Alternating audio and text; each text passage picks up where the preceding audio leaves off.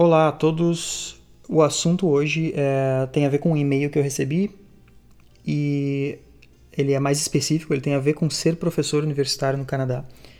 E eu normalmente gravo os episódios no mesmo dia, então uh, eu acumulo alguns e-mails, escolho alguns e, e gravo os episódios. E esse vai ser sobre ser professor universitário no Canadá.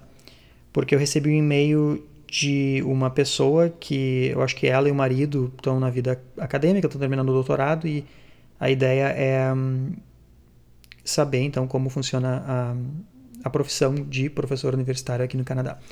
Bom, existem várias vantagens de ser professor universitário e isso vale para qualquer país. Né? Então, no caso do Brasil, um, na minha opinião, uh, ser professor universitário de uma universidade federal é uma das melhores profissões possíveis no país considerando a situação atual da economia. Né? O salário é relativamente bom, uh, é, um, é um trabalho estável, a pessoa faz o que ela gosta, ela não dá tantas aulas, então ela tem tempo de pesquisar se ela quiser. Existe uma certa autonomia, né? E é, um, é uma carreira muito interessante. E, enfim, se eu não achasse isso, eu não estaria fazendo doutorado. Uh, então, existem vantagens em qualquer lugar do mundo de ser professor universitário. Aqui no Canadá, em particular, o salário é super alto. Uh, existem alguns rankings e eu falo muito sobre isso no livro, porque, obviamente, é um assunto que me interessa. Né? Então, o, uh, o Canadá é o, é o, país com o salário de professor universitário mais elevado que, que tem no mundo. Acho que em segundo lugar está a Itália, se eu não me engano, curiosamente. Então, assim, o salário é muito bom. A estabilidade, claro que é boa também existe uma questão de status também, é, é uma profissão que é muito respeitada. Claro que não é como no Japão ou, na, ou em Hong Kong, por exemplo, mas um, é uma profissão respeitada no, no Ocidente, não há dúvida. E quanto mais desenvolvido o país, mais respeito parece que existe com essa profissão. As condições profissionais são boas, aposentadoria, etc. E a estrutura da profissão, a estrutura acadêmica é muito interessante aqui no Canadá. Então existem diversas vantagens porque uma pessoa iria querer ser, uh, enfim, professor universitário aqui. Uh, o salário inicial, por exemplo, se eu não me engano, ele fica na base de 85 mil dólares por ano. Uh, e ele depende muito pouco de universidade para universidade, ele varia pouco. Né? Então, se a, professora, uh, se a pessoa é professora da Toronto e outra pessoa é professora da, sei lá, da McMaster, que são duas universidades bem diferentes em termos de reputação, o salário vai ser muito parecido.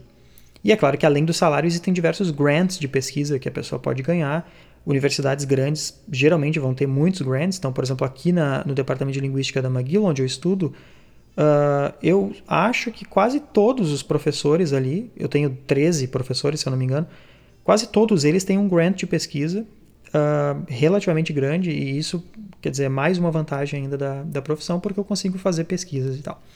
Então a profissão é excelente, não há dúvida. Isso, né, isso é, um, é, um, é um given. Mas, e agora vem a, o outro lado, né? Quer dizer, tem, tem, que ter algum porém nessa história. E o porém é muito simples. É extremamente difícil conseguir uh, entrar na carreira acadêmica. Extremamente difícil.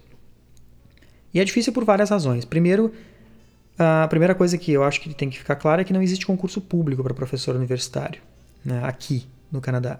Então, aqui uma universidade vai abrir uma vaga, a pessoa vai mandar um currículo, e eles vão selecionar algum, algumas pessoas para ir para, digamos assim, etapa final.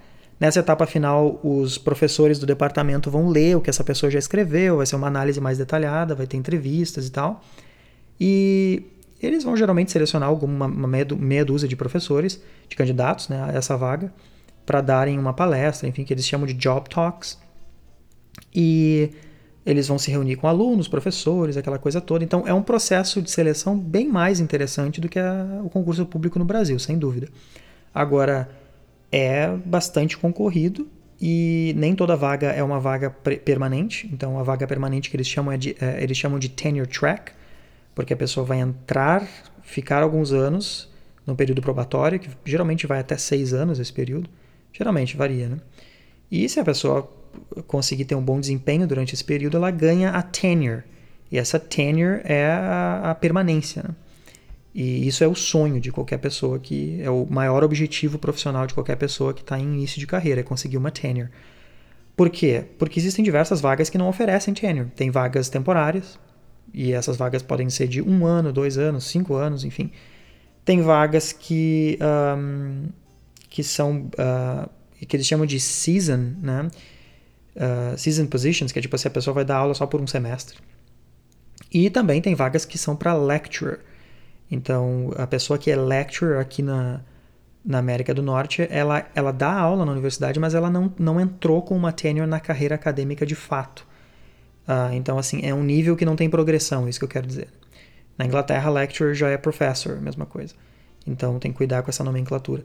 Mas, basicamente, aqui a pessoa vai entrar como assistant professor, depois ela vai virar associate professor, depois ela vai, ela vai virar full professor, e em alguns lugares ela pode passar de full para algum título especial da universidade. Aqui na McGill, por exemplo, existe um título que é James McGill Professor. Se eu não me engano, cada departamento pode ter no máximo um professor com esse título. E esse é o título máximo aqui da McGill, por exemplo. E depois pode ser professor emérito. Então, a pessoa que entra como assistant professor, quando ela termina o período probatório dela, normalmente ela é promovida a associate professor. E essas promoções elas ocorrem um, concomitantemente com um aumento de salário, né? E é claro que dentro de Associate Professor e dentro de Assistant Professor existem níveis também. Mas basicamente é isso, a pessoa entra como Assistant. Isso não quer dizer que ela é assistente de um professor, não é isso, é só o nome do título, né? Ela é uma professora já. Então, Assistant Professor é a vaga, é a, digamos assim, o título inicial né, de carreira. E é esse salário que eu me referia antes, que é de 80 e poucos mil por ano. 80 e poucos mil dólares por ano é um salário excelente no Canadá. É um salário extremamente bom um, com, com esse salário a pessoa tem uma qualidade de vida absurdamente alta e eu acho que uma boa forma de eu dar um parâmetro de comparação é assim, ó. Um Porsche custa 50 mil dólares. Então, esse, esse professor ele vai ganhar por ano quase o dobro do valor de um Porsche. Então, assim, é um salário bem alto. Uh, o poder de compra com esse salário é super elevado também. Claro que isso varia de cidade para cidade. Uma coisa é a professor, uma coisa é o professor ou uma professora ganhar 80 mil em Montreal, outra coisa é ganhar 80 mil em Vancouver. É extremamente diferente, claro. Mas inevitável, assim, não importa a cidade, esse salário vai ser excelente. Uh, é super competitivo, então a questão é essa, né? Para cada, por exemplo, esses tempos abriu uma vaga na minha área, aqui para a Universidade de Ottawa, e para uma vaga tinha 50 candidatos ou 60 Uh, todos eles, obviamente, com as qualidades mínimas necessárias, ou seja, todos eles com PhD. E existe um, existem dados sobre isso, eu elaboro bastante isso no livro, uh, porque o, o, o, o IBGE canadense traz muitos dados sobre isso. E basicamente o que eu posso dizer é que de cada 10 pessoas que fazem um PhD no Canadá, só de cada 10 pessoas que fazem um PhD no Canadá, só duas conseguem uma tenure track. Claro que muitas áreas a pessoa vai até preferir para iniciativa privada, etc, etc. Então tem que pensar que nem todos desses 10 queriam de fato seguir carreira acadêmica. Mas esse dado já mostra que a coisa é complicada. Né? E outra importante, uh, uma outra coisa importante de ter em mente é, é o seguinte: os Estados Unidos está aqui do lado. Então aqui a pessoa vai competir com pessoas dos Estados Unidos, com pessoas da Europa, quer dizer, o mundo inteiro fala inglês. Né? Então, quando abre uma vaga para uma universidade no Brasil, só quem fala português pode concorrer. Bom, aí é fácil, né? Aí a gente só concorre com quem está no Brasil. Difícil é concorrer com quem pode vir de qualquer lugar do mundo. Então, o pessoal vai concorrer com quem fez graduação na Universidade da Califórnia, na Universidade de Harvard, na Universidade, sei lá, no Max Planck. Quer dizer, não, não há limite para competição, né? E como ser melhor, essa é a grande questão. Então, mas o legal é que durante os cinco anos do PhD aqui existe todo um preparo para o mercado de trabalho. Então a pessoa vai. É um processo longo, né? Eu estou dizendo isso porque sair do Brasil com um doutorado para ser professor universitário no Canadá é um desafio extremamente grande, porque o que eu acabei de dizer vale para quem fez o doutorado no Canadá. Que obviamente está em vantagem, porque a pessoa já está aqui, ela, ela faz parte do círculo acadêmico daqui há cinco anos. Então, e para essa pessoa já é difícil, já é bastante difícil. Então, uma pessoa que vem de fora, ela tem ainda mais dificuldade de conseguir. Existem professores aqui um, no Canadá brasileiros, eu conheço alguns. Um, eu conheço dois professores por nome, eu nunca, eu não conheço eles pessoalmente, mas eu conheço dois professores brasileiros que fizeram uh, o doutorado no Brasil, particularmente em São Paulo, Uma delas é uma professora em, na Universidade de Vitória, em, no oeste do país, em British Columbia, né? E o outro é um professor de oncologia, se eu não me engano, aqui da McGill. Uh, os dois são de uma geração, de duas gerações atrás. E é importante lembrar que há 20, 30 anos atrás as coisas eram infinitamente mais fáceis também. Não só conseguir bolsas, mas, enfim, conseguir dar aula. Hoje a competição é muito mais acirrada. Então, assim, a América do Norte é sem dúvida o lugar mais competitivo do mundo em termos acadêmicos, porque é o lugar que tem a maior concentração de universidades uh, tradicionais. Então, assim, é evidente que aqui vai ser pior, né?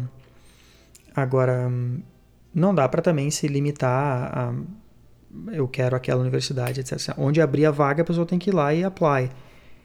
Um, mas a bottom line disso que eu estou dizendo é que sim, é super bom, existem diversas vantagens, só que é extremamente competitivo. E a, a questão toda é pensar assim, o que, que eu vou ter no meu currículo que vai me, me destacar quando eu for concorrer com pessoas que estudaram em lugares muito melhores do que o meu, uh, o lugar onde eu fiz o meu doutorado.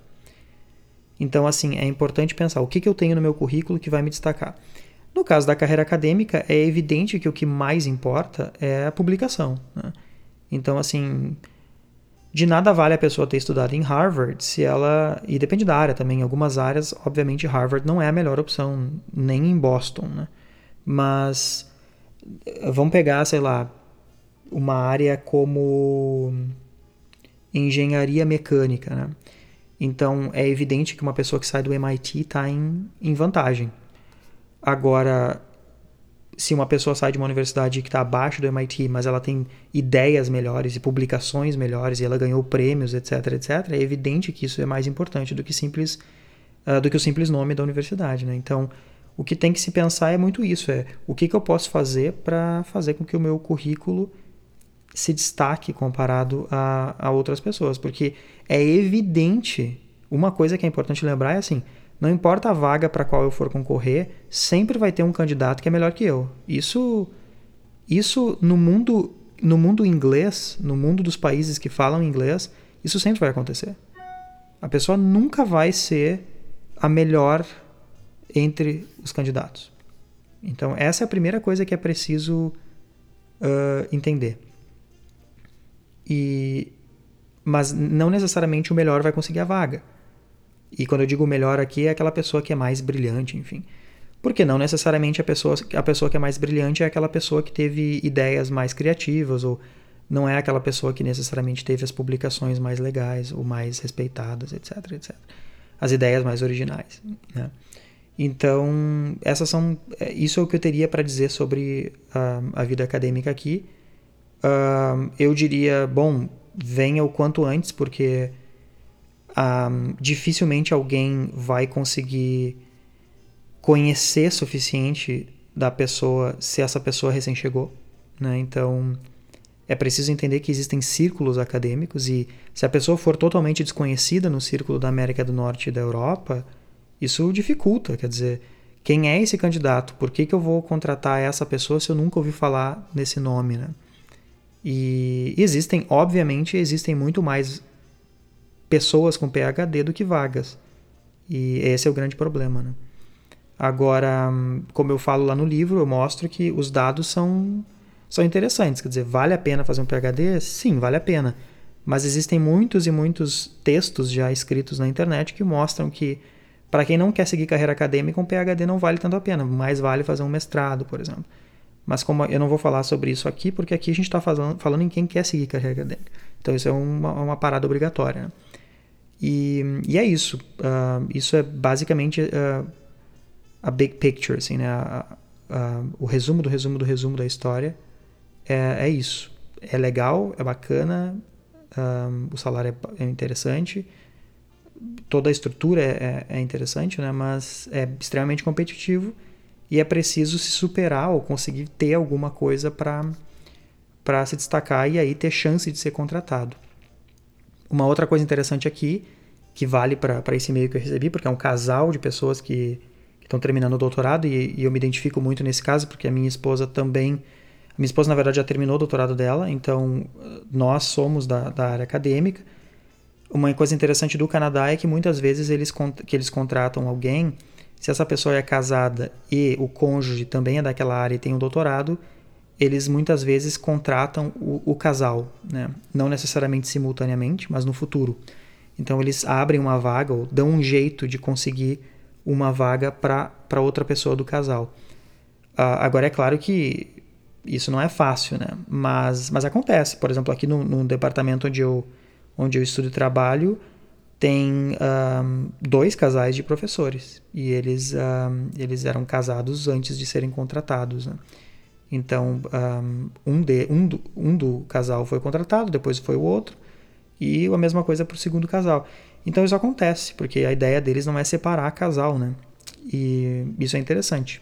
Mas é aquilo que eu falei, competitivo, né? Tem que uh, ir atrás. É, eu não quero desanimar, na verdade, eu acho. Eu adoro o sistema daqui, mas é, é preciso ter o pé no chão né, na hora de, de pensar sobre isso. E é isso. Até mais.